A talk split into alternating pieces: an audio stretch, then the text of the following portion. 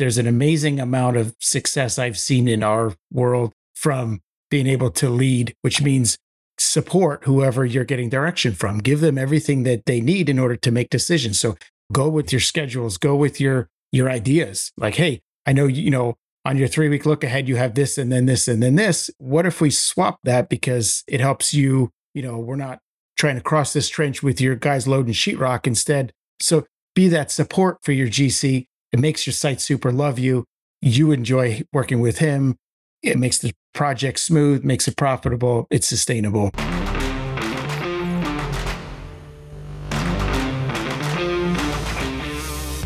Welcome back, everybody, to the ConExpo Con/Agg podcast. I am your host, as usual, Taylor White, brought to you by our good friends over while I stare at the Komatsu equipment, which is this is why this is my second take, brought to you by our good friends over at Komatsu. Uh, today, I have with me somebody that uh, we were just kind of getting into it for the podcast that I, I really looking forward to talking to. Kind of does the same thing we have, has a pretty large following online as well too. Brian Dietz from uh, Bob Dietz and Sons Incorporated. Uh, Brian, thanks for coming out today. Yeah, super excited to be here. Thanks for having me. Yeah, we were kind of just chatting beforehand on how we kind of just may have uh, appeared in each other's social media ecosystem. How did this kind of come about, the business? Maybe explain and start with who you are and what you do. Yeah, so uh, grew up in the business. My father started the business back in the uh, early 70s, uh, really got going by the mid 70s. And uh, so I grew up just climbing on machines and sitting behind the seat of the dozer. Uh, so it's it's been in my blood since since childhood. So you know, it's an exciting industry to be in as a kid because you you grow up with Tonka toys and you're playing in the dirt, and then that passion just doesn't go away as you you know you turn it into a career. So it's been a super cool life. It's exciting to see now another generation coming in with our family. The kids are getting to that age where they're starting to get involved, and you know, as a family business, you know, it's uh it's an interesting life when it works. It doesn't work for everybody, but for those that it does work for, it is uh it's an amazing opportunity and advantage I think that you have.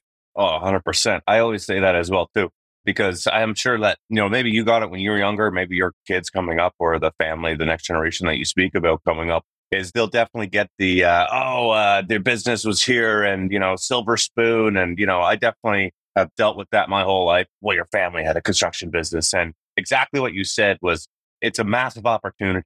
And that's what I saw as well, too. It's like, well, listen, I mean, I, that's what I always say to the people. Well, half the time I ignore them now, but I could have sat and been a seven to five employee for my family. And my dad would have been just as happy doing that as well. He just wanted to see me do whatever I wanted to do to make me happy.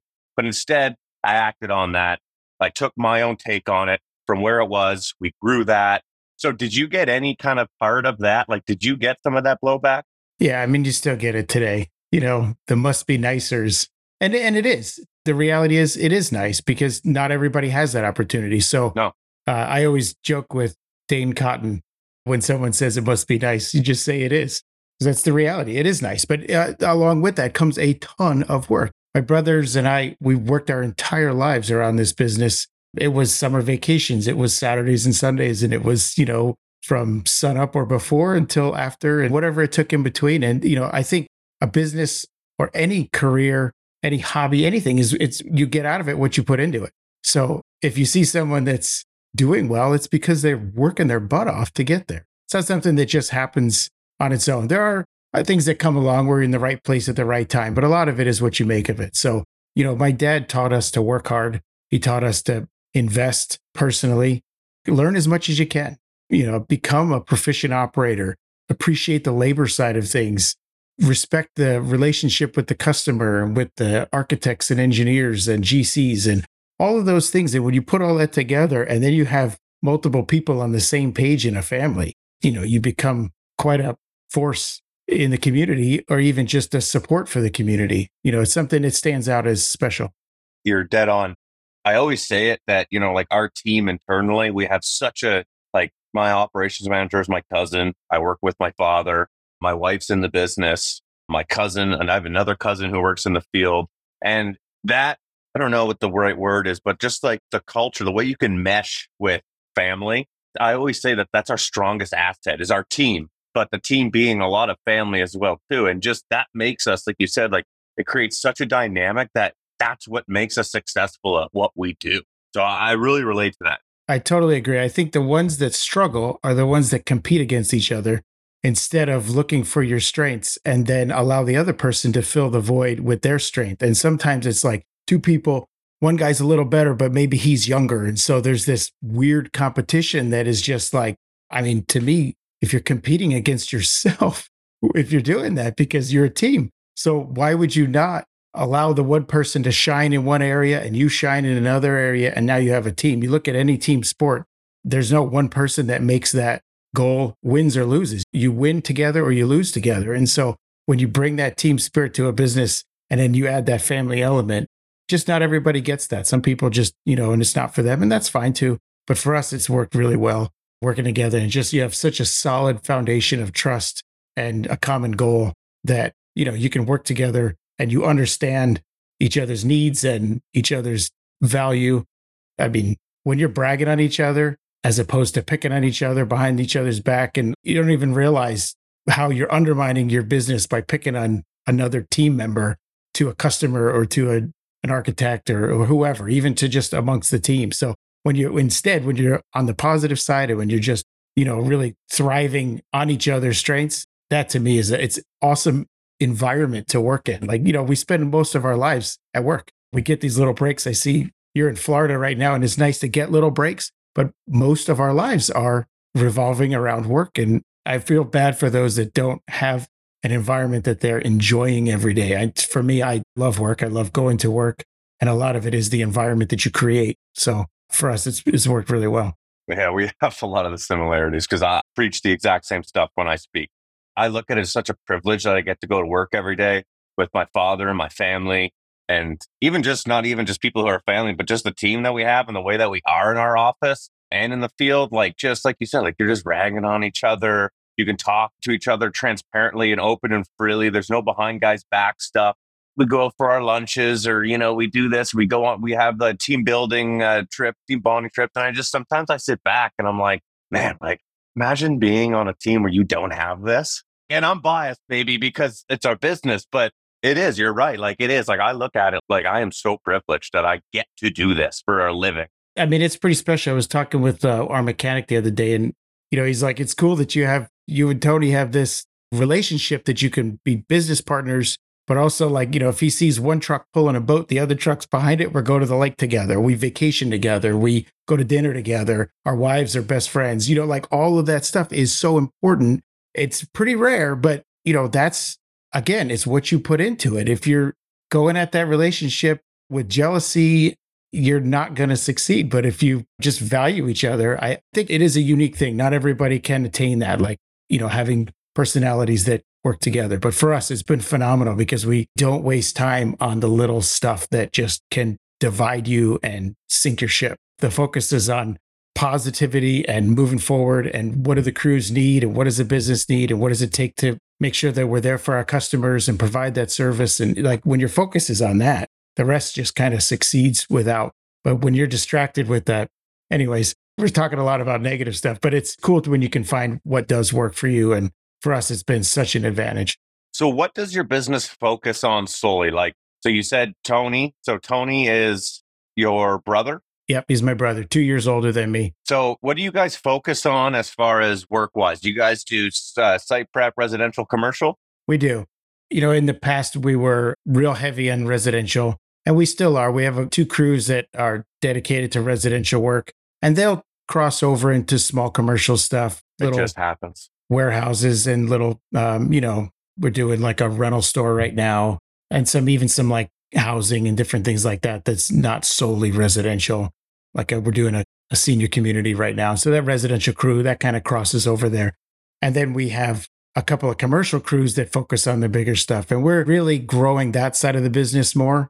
You know, we're pretty well set up with equipment and technology now that we really can get on that bigger site. What for us is bigger, smaller for some guys, but relatively, you know, they're bigger for us and we can thrive in there. You know, when you have GPS going and you have your site modeled and you've got multiple rovers running around and that you know, the technology and the equipment, you can just you just walk through the work. And so being able to put two or three crews on one big commercial site and bounce them in and out as needed, that's pretty awesome. So yeah, that's to me is more fun. Like I'm really enjoying that side of things. The residential stuff, a lot of guys are like, it's easier. I actually think it's harder. Management side of it, I think it's harder. It is easier because it's smaller and you go out and you're putting a little pipe in or you're doing something, but you're going there with no design. You are the design. The options of how you do it are so, you know, it's open ended and you encounter so many different trades even within your own trade in that day that you're you have to do. So you have to bring all this extra equipment and tools and there's just a lot you're making a thousand extra decisions a day whereas in a commercial world or even the bigger residential stuff, housing stuff, it's design and you just build to the design. And so you have, you know, with a good site super, you can walk through those projects because if you know your prints, you know, you follow in that design. Someone already thought it all through. So I think on the management side, even like scaling your business, it's hard to scale a residential business beyond a certain point because it's just there's so many office hours and management hours that go into, you know, you're you're in this small space and it's hard to grow that. So you can add extra crews, but then each crew needs more office staff. Whereas the commercial side, three or four members of your office can handle multiple projects, and those projects can be a bigger scale, and you can have a lot of crews over there. So for us, it just it makes sense to be growing that commercial side, and I have more fun with bigger equipment and bigger dirt, and you know, it's just it's just more exciting. So I would say that the residential, like what you said, it's not possible to scale. It's possible to scale, but you peak at some point because, like you were saying, like for us, like we were the same. We had two crews just always doing residential. We were kind of sitting around 12, 14 guys. The thing with residential why I say it's like almost more management work is because I mean, we could be in and out in three days for digging. Okay, now we got to leave. Concrete guys got to come back in. So now we got to line up another residential to go to while we wait for the concrete. Then we go back, we backfill the septic, then we leave again, then we come back. It's a lot of planning. So it's a lot of management. But then also, we want to grow. You want to get up, like, that's a lot of residential work that you need. And it's so much scheduling and planning and so much estimating where the site bigger visits and yeah, exactly where we found that the bigger jobs, it was okay. I know that I got guys on that job for the next five and a half weeks, and then they're going to go flip back over to our other commercial, which will be ready, and they're there for six weeks. So as far as planning and scheduling, I found that the commercial is just the way to go for that, and it is scalable because yeah, you can get bigger clients, you get bigger machinery, you can do more. We are in the same boat. Yeah, and, and the commercial sites allow you to set up you go there, you get an office trailer. You, we got Conex boxes with offices built in them. You put additional Conex boxes. You've got fuel tanks. You've got all your stuff. So you have all your inventory. You can order materials in stages. And like, if you want to be an efficient company, that is a space that you can thrive. It's day to day in the residential world. Uh, and so much you're sharing that space with so many other trades. And on the commercial side, you can kind of schedule it out. And, you know, if you're a good communicator. We try really hard to support the GC, to support the site super, make sure that we're thinking through, you know, there's the whole going to the Dirt World Summit, listen to Jocko talk and about, you know, leading up the chain. There's an amazing amount of success I've seen in our world from being able to lead, which means support whoever you're getting direction from. Give them everything that they need in order to make decisions. So, you know, go with with your schedules, go with your your ideas. Like, hey, I know you know on your three week look ahead you have this and then this and then this. What if we swap that because it helps you? You know, we're not trying to cross this trench with your guys loading sheetrock instead. You know, so be that support for your GC. It makes your site super love you. You enjoy working with him. It makes the project smooth, makes it profitable, it's sustainable, all that stuff. So, like, you know, just working together. And so the bigger sites allow that. When you go to smaller sites, it's like, constantly new people. Again, the GC on a single house site, he's wearing so many hats, he's struggling to keep all that organized. And it's not set up like there's when there's crews on sites. It's more of our style, like just to be as organized as can be and make sure that we're supporting everybody and working with everybody and be as flexible as you can. That that stuff really it means a lot to us of who we are and trying to be the partner on projects. So, what do you focus mainly on then? Because you sound very like you're educating yourself on leadership, or you sound super organized and efficiencies. What's your kind of role in the business, or what do you like doing in the business versus what Tony would be doing? You know, growing up, you know, you did everything. It was a small business. It was my dad and a couple laborers or a couple operators, depending on truck drivers and different things like that. And it was always, you know, anywhere from one to 10 employees at different stages of time throughout our lives.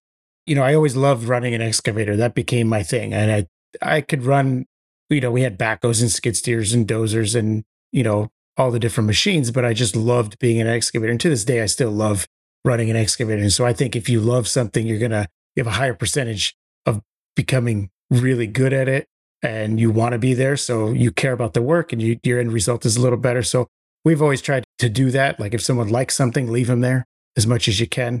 So I kind of became the excavator guy. Tony became the dozer guy. My brother Joe, who worked with us up until two years ago, his whole life, and now he's working selling um, Topcon GPS equipment. Just wanted a different path. He's our sales rep, so that's a, yeah, pretty good. I guess you use Topcon. if you got to leave, that's not a bad thing. So, and he's doing very well. We're excited for him. And so he kind of was the laborer, which led to layout, which led to GPS extraordinaire. So then as the business grew, you kind of maintained those roles. So, you know, I would handle the difficult excavations. We'd have operators that would do the, you know, more of the routine work. And then if we were around tight utilities or we were in the street, we were in something deep or whatever, I would handle that. And Tony, he's two years older than me. So he's, as we were transitioning with my parents running the business, he got into estimating, meeting with customers, and just kind of took that role on. And then as it scaled, that's kind of been handed off a lot of that to now we have a, you know, we've got estimators and we've got guys going out in front meeting. Once they go out and meet a customer, a large part of my role currently is to go and kind of nurture that relationship and see how we can support them and see what other needs they have if we can fill them. And so, you know, just kind of getting out in front of the project or even the as the bids go in, go out and meet with people and explain, make sure that they understand what it is that we're bidding and and what our capabilities are and the benefits of, you know, if our price is a little higher, why is it higher? This is what you get. We can keep you on schedule. There's a value there. You know, if, if our support and our communication and our, you know, the way we work together is going to be better experience for them, then it's worth more money. You know, you get what you pay for and everything. So we're not always the lowest bid. We try to be, you know, we try to not overcharge. That's the name things, of the game. But it's, you know, it does cost more to support a larger inventory of equipment and that whole relationship. So, and it's working. We're 48 years in business this year, which is, you know, we're so impressive. mind blowing. It's, it's very exciting, you know, and you know, I'm only 44, so I've, I've only been here for part of that, but it's exciting to see it continue to grow. So that's kind of my role. Still out in the field a lot. Last few months has been a lot of office for me, which has been a little bit of a shift, like almost 100% office. Not really used to that. I really have a passion for being boots on the ground in the dirt. And I feel like I thrive on solving problems. I love to see is there a more efficient way we can do this? Is there you know, for moving dirt from here to there and then it's going to move over there? Is there a way that we can just move it one time? So there's a lot of that stuff that Tony and I, we're on the phone together most of the day if we're in the field or whatever we're doing. So we're just that constant communication keeps us on the same page and it allows the guys to bounce stuff off either of us. And it's not like you've got two divided leaders with two different agendas where it keeps us on the same page and really working together. So, you know, it, it makes it easier on the guys because it's not that confusion of like, you know, the whole go to mom for this and go to dad for that kind of thing, you know? So exactly get the same thing from both of us and we're, we're on the same page. And we've been trying to unify the crews in that way with our meetings. We now have, again, we learned a lot at that Dirt World Summit. A lot of things that I feel like we were doing, and there was a different twist on like how to apply. Like we had that goal already. We were already trying to do it. And it was like, well, try and do it this way we saw huge value. And what, one of the things was just we started implementing a Zoom meeting every Tuesday morning at 7 a.m. No matter where anybody is, pull over, get prepared, whatever, but log in and the whole company's there. So foremans, management, everybody, everybody, all the way down to laborers, everybody. Really? Yeah, the whole company. And, and what do you go over? So projects, current projects, forecasting projects. A little bit. It's almost more on a higher level. Like we talk about, you know, who we are, like why we're trying to do certain things, different processes that we're trying to put in place, big picture, you know, like how do we try to think of specific things we've talked about? How do we create um, a assembly line consistent product in an industry that everything changes every day? you know, the way to do that, in my eyes, is you have to have standard operating procedures that then apply to a thousand different circumstances. But if you have a process for the way that you put pipe in the ground, always, then you can apply that in different ways. But if every time you put pipe in the ground, it's different, or if the way your crews are structured, the way that you, how you handle your tools, where do you get your tools from? You have to create all these processes. We created a tool crib. So now we have a tool crib for common tools, and we have tools assigned to crews, machi- machines assigned to crews, trucks, all that stuff. So they have their tools. And then if you need, if there's a tool that's a specialty tool that's shared between, you know, chainsaws, not everybody needs a lot of chainsaws. Every crew has a chainsaw in their truck, but if you're going to go do clearing, here's where you go to get those tools. But then they go back, like just all the different processes of like how to be increase that efficiency. Those are great meetings to talk through how you do that stuff. I'm I'm drawing a little bit of a blank on some of the topics right now. It's all good. So then ultimately, you know, we do a management weekly round meeting every Wednesday. We've been doing that for a year and a half. Lots of value. Then we recently, just before Christmas, we're like, okay, we need to start doing a meeting with all foremans and management to talk about the project and what's going on. Now, what you're saying, I really like as well, too, because what you're saying is everybody across the board, and we're talking on a higher level of what we're actually, what is Bob Dietz and Sons? What are we? What do we do? How do we make it better? In these meetings, and are you asking for their, is, are who's driving it? Are you driving it and listening to them? Are they kind of driving it? It depends on you know the the agenda for the day. So on Monday, an agenda goes out that just says like he, you know, these are topics we're going to talk about, so that at least they they can get in the right headspace for like, oh, we're talking about safety. Have time tomorrow. to think about it. Great. Yeah. Again, this is a newer thing for us. This has only been a couple No, months. so- totally. but it's in that agenda. If we're looking for feedback, I will put that in there. Hey, I'd like to talk about lessons learned tomorrow. So come up with some lessons learned that you've, you know, recently discussed in your debrief. So that's another thing that Jocko, we learned from them. You know, in the Navy SEALs, they have their brief in the before a mission, right? Then you go out, you do the mission, and then you have a debrief. We implemented a debrief. So anytime you're changing tasks, like if you're putting pipe in and now you're going to go to digging footings, when you're done with your pipe, you meet as a crew, you discuss, outline your goals for the day, what you're trying to accomplish, how you're going to do it, who's going to do it, you know, what are the risks, how are you going to mitigate that risk, everything that you have. Put everybody on the crew, not just the foreman and the crew leader, everybody. Because when you go out to lay the pipe, the guy that's getting the fittings out realizes you don't have enough fittings because he knows your goal is to put 700 feet of pipe in or 100 feet of pipe and seven laterals, right? So you need seven Ys in that line. If he's only got three, right away he knows it's a problem. And then at the end of that task, you have your debrief. So again, we outlined 100 feet of pipe with seven laterals and blah, blah, blah. We ran out of fittings at after three. What happened? Well, then you go through that. Okay, this is what, but now the whole crew is aware. We all had a goal. We missed our goal. Why did we miss our goal? If we had identified the guy that pulled the fittings out of the Conex box and put them in the gator, that we were short because he was a part of that meeting, right? He's going to take ownership of that. If he had identified that, probably by one o'clock, we could have had fittings on that job and they would have kept going. But instead, they had to switch gears. So that debrief has been amazing for us in just evaluating the day, putting everybody on the same page. And if you had a near miss, if you had an accident, if you had something, it's the time to identify that, talk about it, fill out your reports. You know, the foreman's already doing his paperwork, he's doing his daily sheets. So you're just doing that as a crew. You're evaluating what you did as a crew, and it puts everybody on the same page. And we've seen it's just tremendous for them the following day picking up and not repeating the same issues. So then, even in our big crew meetings or company meetings, some of those lessons learned, if there was a value, like, hey, you know, like we've been talking about when you set a frame and grate, a curb inlet, they're awkward to handle and they're they're kind of hard to pick up. And so we've been talking like, you know, I, we've been keep throwing it around just as an example of like, how do we solve this? Is there a way other than just putting a strap or a chain or forks or two guys grabbing it and setting it? Is there a way to like, do they make a lifting setup for that? And we haven't found it yet. But it's something that keeps coming up. It's allowing the whole company to work on solving a problem. And there's there's a few of them that repeatedly are coming up where it's like, hey, this is what we've been doing. This is what our crew's doing. The goal is really that lesson learned would transfer to other crews in the crew meeting so that they don't have to learn it the hard way themselves if they had a near miss and for whatever the reason is, you know, you know, we're working over on this side and the And the siding guys just, they're just running their lull around and they, they're almost running into us or they backed into a van.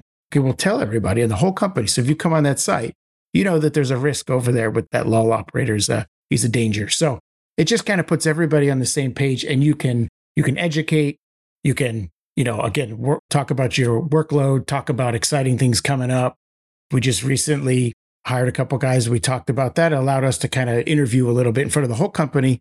This is the guy that's going to do some project management and estimating. Here's his background. We're in the process of buying our first quarry. And so we're able to talk about that with the guys. So that was a very, Good you know, you.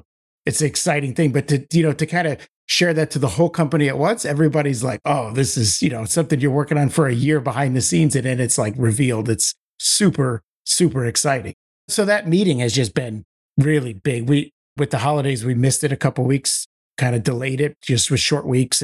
With some people being off, I didn't want to make it, but I'm excited to get that rolling again. It's just, uh, it's been really valuable to us. A lot of what Jocko talked about at the summit was, you know, just being that team.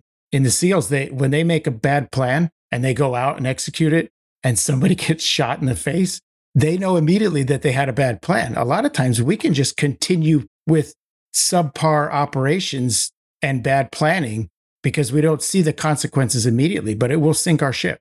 And in time, someone will get hurt or we will, you know, we're just not profitable and the company starts to suffer, which means you can't buy equipment and tools, provide quality income for your guys and a good benefits package. And because you're not being efficient, it takes a lot to keep this stuff running at a high level of efficiency and profitability.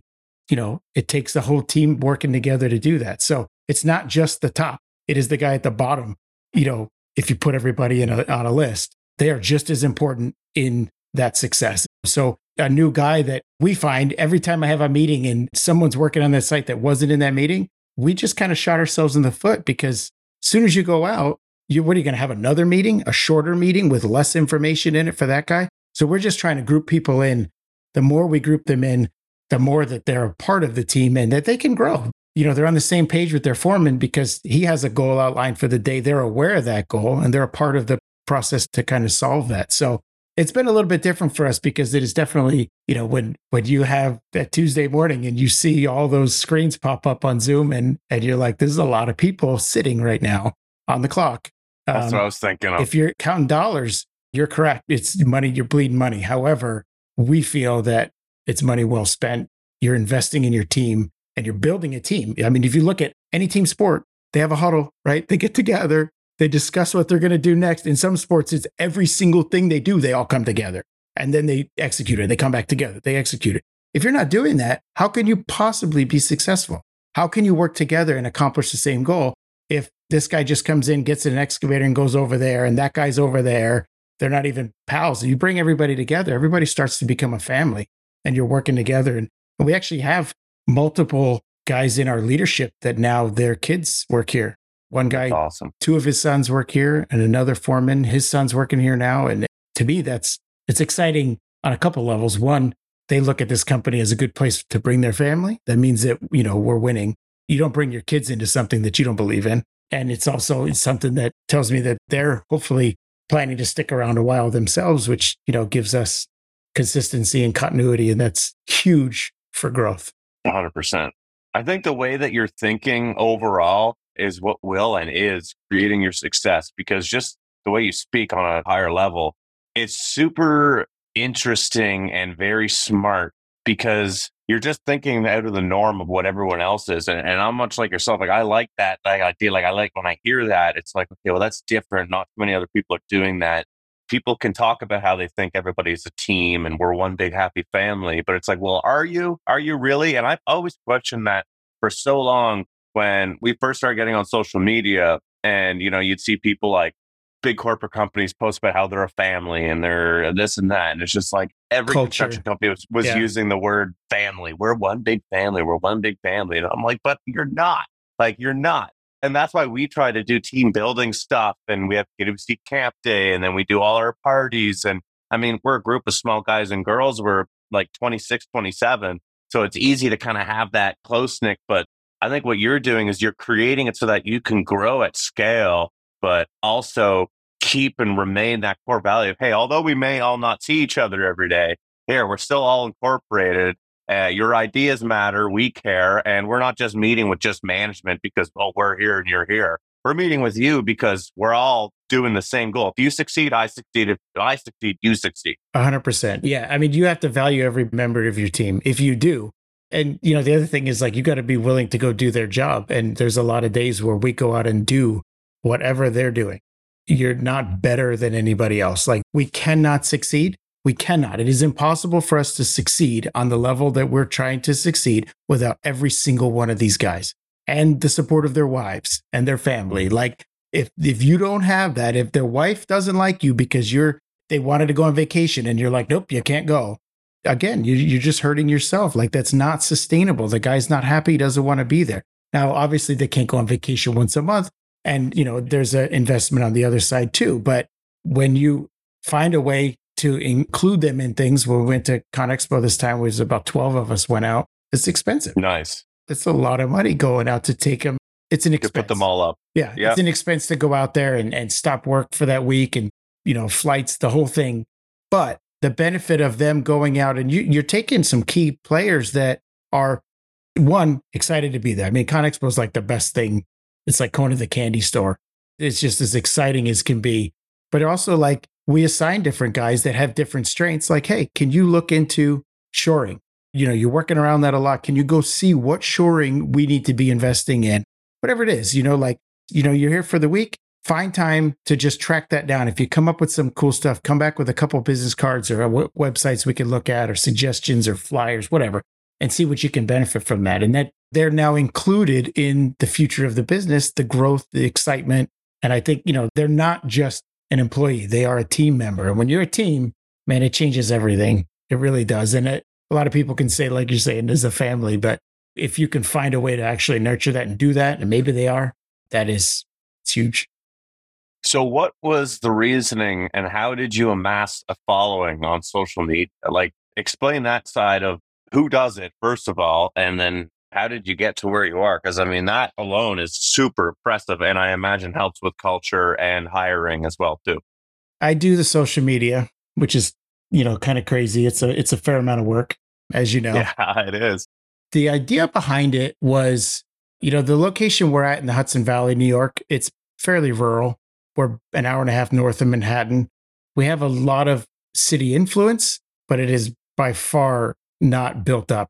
It's beautiful countryside. And so we get projects that are just back in the woods and no one knows we're back there.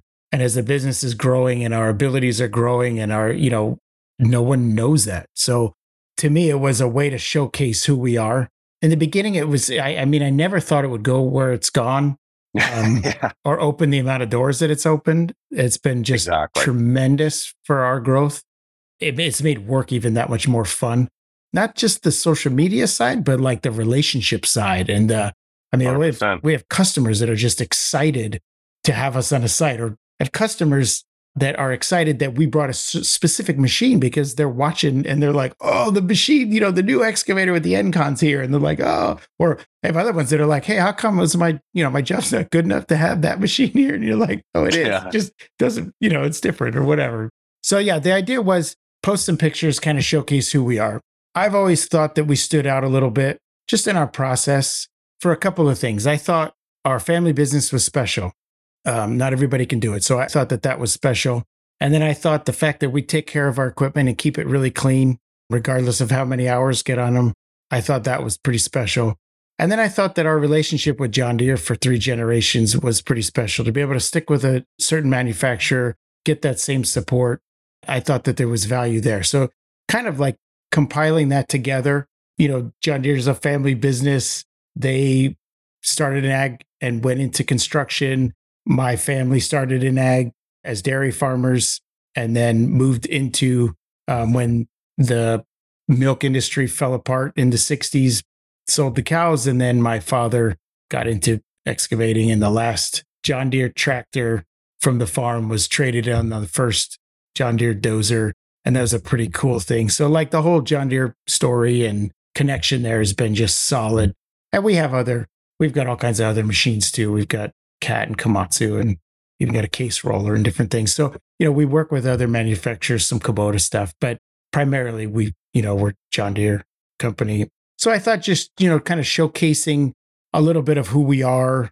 And that really came a little bit later on in the beginning. It was just trying to show that we've grown. We're not that, you know, a little backhoe service that the company was back in the day and and we can handle different projects. And um I think I've always wanted to be a bigger company, you know, just have a longer line of trucks and more excavators lined up It's just exciting to see, you know. I Um, agree. So in order to get there, you you got to be able to market yourself, and it was a way that to market yourself locally, and people could see it, and and then it just started growing. It really took off when we partnered with Deere a few years ago, and just started kind of getting a lot more exposure that way. You know, that's opened up a ton of doors. Working with engineering and different CAGs on future excavators, and That's um, cool. we've had prototype machines on the site, and No way. um, you know, just really cool stuff that to me, that's a once in a lifetime opportunity that just doesn't come along to everybody. It's been exciting because you you have such a passion for these machines and for the work. So to be able to meet and tour the factory and meet the people that are building it and the team behind it, and it's just wild. That's that's super.